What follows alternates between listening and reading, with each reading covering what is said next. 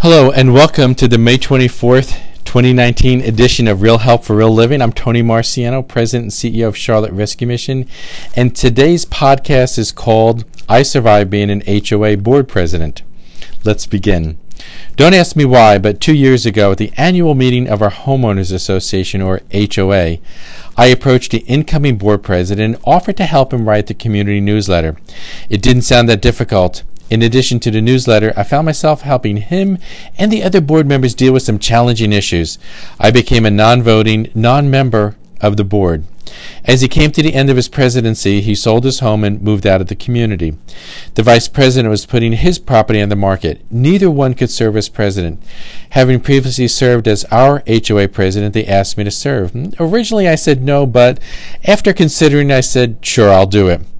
At the annual meeting, we informed the community the need to raise dues significantly. As you can imagine, it did not go over well and did not get the votes required. The next day, I was HOA president.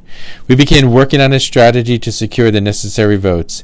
The next seven months were spent communicating with neighbors, emailing them, mailing them, and knocking on doors. By the time December came along, we secured the needed votes, raising the dues 25%, and yes, you heard that correctly, 25%. At the same time, the pool needed major repairs. Actually, we needed to rebuild it. There were conversations with various contractors and negotiating payments in order to preserve cash flow. And during the year, there were the normal board issues, including architectural review requests for building things on a homeowner's property, trees on common areas that needed to be removed, changing management companies, and getting the pool ready for the season. The day came for this year's annual meeting, a day I dreaded. It would be my last day as president. I was deeply concerned that people were vocal about my leadership would disrupt the meeting. I took the day off and found myself going through Scripture, in fact, a lot of Scripture. I needed a promise from God that He would be with me that night, and let me tell you the backdrop for this Scripture.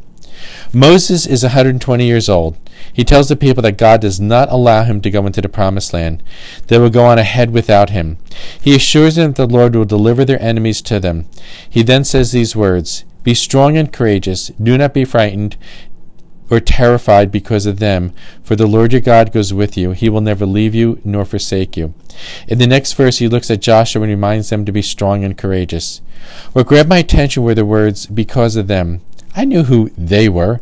I knew them by name. And all my Dale Carnegie efforts to win friends and influence people didn't change how they felt about me.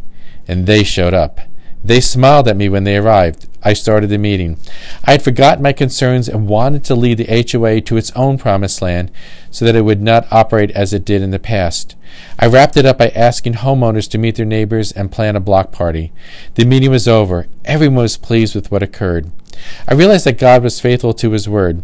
He had told me, Do not be afraid or terrified because of them, for the Lord your God goes with you. He will never leave you nor forsake you. And he was faithful to his word. I'll be back in two weeks. Until then, live well, my friend.